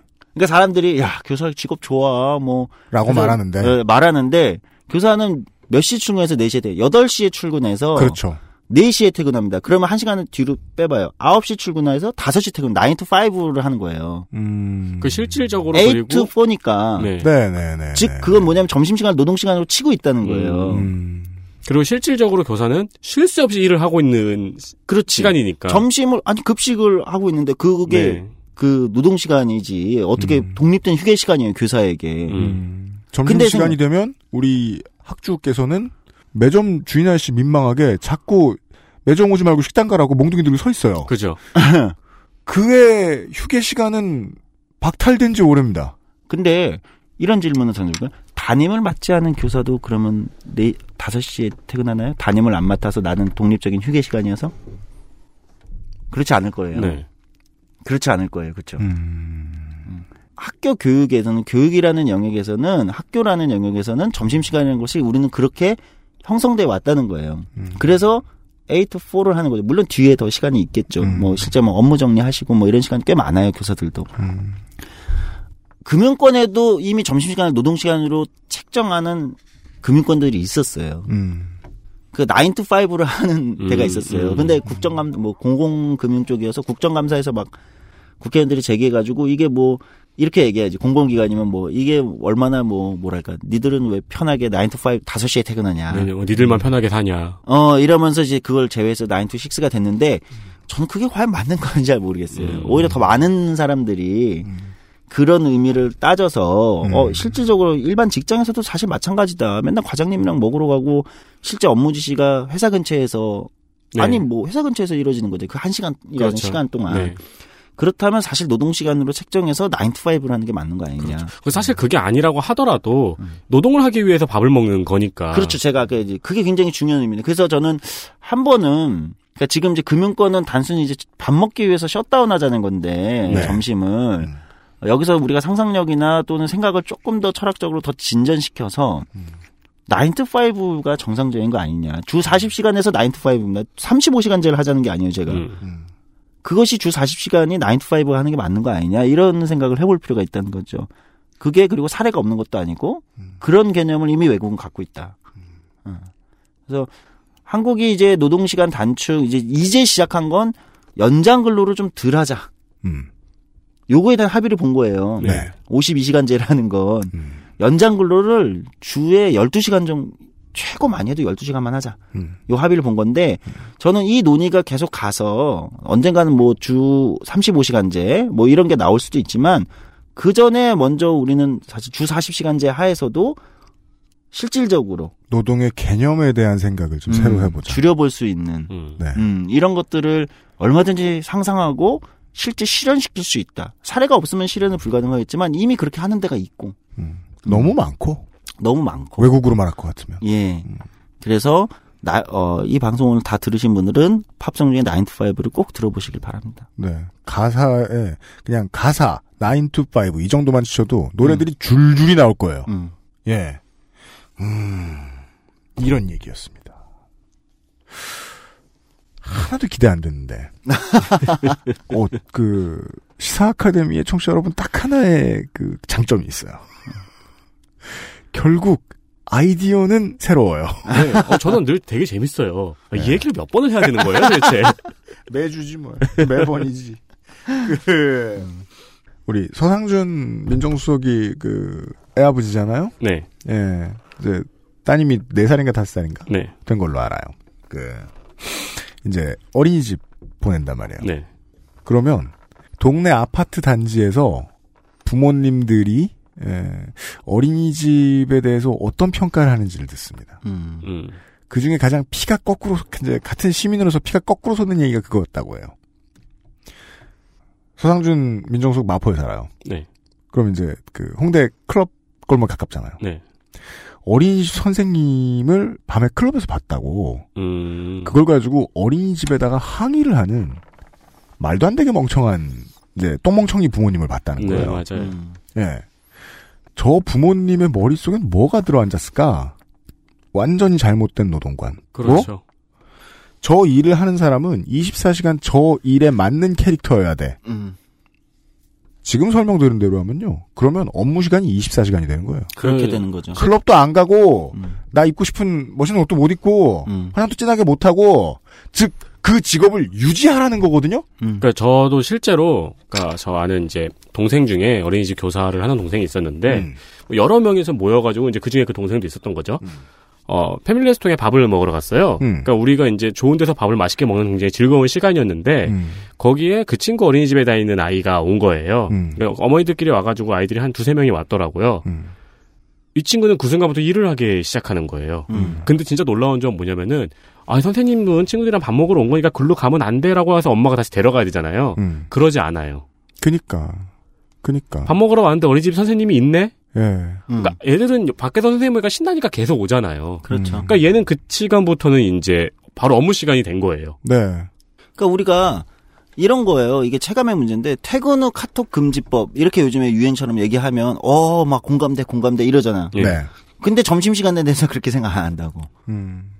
이게 되게 이상하잖아요. 그러니까 훨씬 더 업무적 종속성이 점심 시간에 더 강하지 않느냐는 거예요. 아, 솔직히 이슈 터지면 점심시간 일 하시잖아요. 그렇잖아요. 네. 예. 음.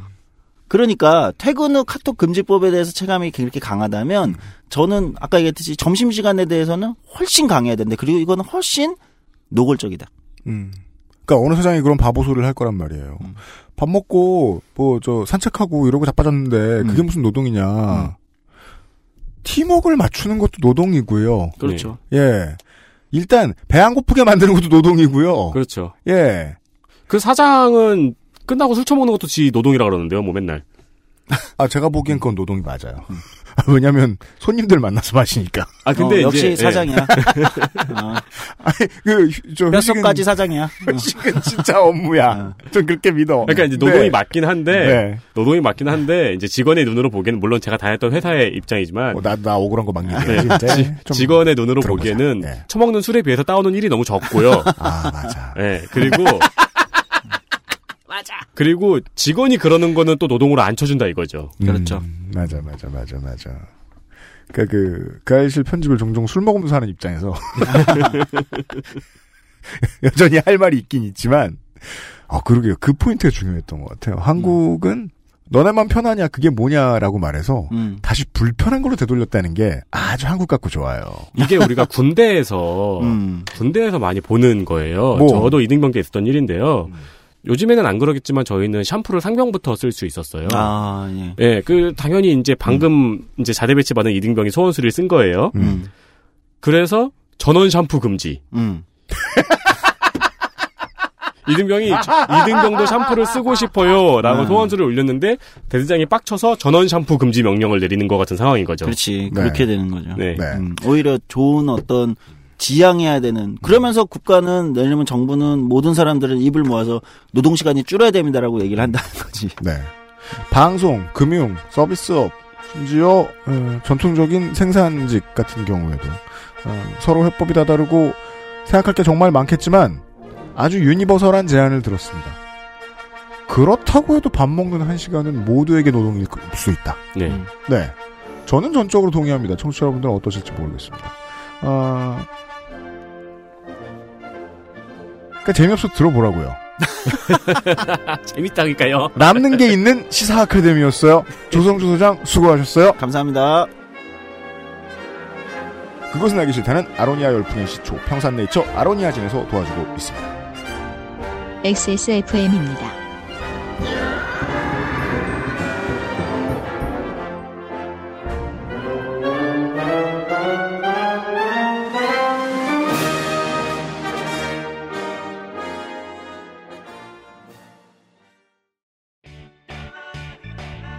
언제까지나 마지막 선택. 아로니아 진. 컴스테이션은 조용한 형제들과 함께합니다. 네. 화장실 같아요? 아, 네, 가세요. 네. 그, 최근에 뭐 그런 짤을 본 적이 있어요. 이 사회가 뭐 그냥 망망대해다. 네. 그러면은 이제 배를 타고 있는 성공한 사람들이 있어요. 그건 뭐 금수저일 수도 있고 뭐 노력해서 올라온 사람들일 수도 있겠죠. 그럼 그 사람들은 막 한 어떤 사람은 캠페인을 하고 있어요. 바다에서 살려면 뭐 음, 음. 뭘 하고 뭘 하고 수영을 배워라 이러면서 자긴 계속 배 위에서 네. 그리고 무슨 뭐 여러분의 열정의 건배 뭐 이렇게 얘기하고 있는 그런 사람들이 있어요. 샴페인을 들으면서 그러면은 바다에서 혼자 둥둥 떠다니고 있는 사람들은 그 배 위에 있는 사람들 욕하지 않아요. 조그만한 조각배라도 그 뭐냐 구명정이라도 하나 얻어탄 사람은 네. 그보다 상태가 안 좋은 사람들을 보면서 자랑해요. 내가 어떻게 성공했는가. 음, 그렇죠. 꼰대가 돼요. 네. 그리고 무슨 튜브 하나 이렇게 붙들고 이렇게 있는 사람들은 옆에 있는 사람이 도와달라 그러면 그 그냥 물에 빠져 서 허우적거리고 있는 사람이 도와달라 그러면 욕해요. 세- 생각이 있는 거냐 없는 거냐. 예. 완전 나쁜 사람이라고. 여기 네가 매달리면 가라앉는 거 뻔히 안 보이냐. 진짜 이기주의라고 뭐라 그래요. 네. 그러면 할 말 하나밖에 없죠. 그럼 그냥 죽으라는 거냐. 그 질문엔 답하지 않아요. 그건 그럼 그냥 죽으라는 거냐라고 하면은 이제 여기는 바다다라는 이야기를 하죠. 자본주의다. 네. 이게 인간의 본능 중의 하나입니다. 당장 내 근처에서 내 밥그릇에 숟가락을 얹고자 하는 사람이 밉지, 쌀의 생산량을 조절해서 큰 이득을 취하는 곳을 미워하지 않는다고요. 그 인간의 본능이라서 전 나쁘지 않다고 말하고 싶어요. 지들만 밥그릇 싸우면 아니 멍청이들 이렇게 말하고 싶지 않아. 이 인간의 본능입니다. 본능을 벗어난 게 인류의 역사고요. 본능을 벗어나서 시스템을 짜오는 게. 그래서 시스템은 적어도 좋은 게 있으면 너만 하지 말고 같이 하자라고 말하는 게 시스템이 나갈 길이라는 거죠. 너만 하지 말고 모, 그러니까 너만 하지 말고 모두가 하지 말자가 아니라 말입니다. 이런 얘기였습니다. 그러니까 남의 밥그릇 싸움도 욕하려면 되게 공부를 많이 해야 하더라고요. 밥그릇 싸움으로 시위하는 사람들 보면은 아이 쟤네 뭐 밥그릇 싸움 때문에 저러는 거야라고 흔한 평가는 흔한 베스트 댓글은 그거잖아요. 음. 근데 사실 그거를 이슈 팔로잉을 하다 보면은 되게 복잡한 사람들이 많이 얽혀 있더라고요. 저 밥그릇은 결국 누구 때문에 줄었을까? 네. 를 생각하지 않으면 우리가 함부로 화내지 말자고요. 지금처럼 화내는 방식으로 계속 화내면 우리는 지금 수준의 동물적인 레벨에 계속 머물러 있을 테니까요. 그 사실 되게 오랜 제 좌우명이에요. 뭐요? 남을 좋아하는 거는 공부 안 해도 돼요. 그냥 네. 좋아할 수 있어요. 네. 남을 미워하려면 공부해야 돼요. 그렇죠. 그래서 공부를 많이 하다 보면 점점 덜 미워하게 돼 짜증납니다. 네. 그럼 이제 공부를 많이 하다 보면 아우 정치가 어렵구나. 점심시간은 노동일 수도 있습니다. 그 짧은 시간을 이용해서 뭐, 뭐, 필라테스를 하고 온다? 아니면은 그냥 사우나에서 그냥 누워있다 온다? 그것도 노동입니다. 네. 사장 입장에서 그걸 확실하게 말할 수 있습니다. 어, 우리 회사 노동자들이 멀쩡한 때깔로 돌아왔으면 좋겠어요. 그게 최고입니다. 따라서 정비는 노동입니다. 음. 이런 이야기를 들었습니다. 시사 아카데미였고요. 내일 이 시간에는요. 어, 조성주 소장의 이 재미없는 얘기로 인해서 어, 촉발됐다고도 볼 수 있는 상하태가 있죠. 네. 파리바게뜨 노조가 생겼죠. 그죠. 나비 효과죠. 그 사태로 인해서 생긴 더 큰 나비 효과를 어, 구경하시겠습니다. 큰일 났어요 지금. 예, 그 알실이 지금 어, 경영계들을 망치고 있어요 다. 내일- 이상한 이상한 함수가 됐어요. 그렇습니다. 들어오면은 그 이따만 돼서 나가요. 네. 내일 이 시간에 에, 손님을 모시고 얘기를 좀 나눠보죠. 윤수민과 유승균 PD가 다시 돌아오겠습니다. 듣느라 수고하셨습니다. 감사합니다.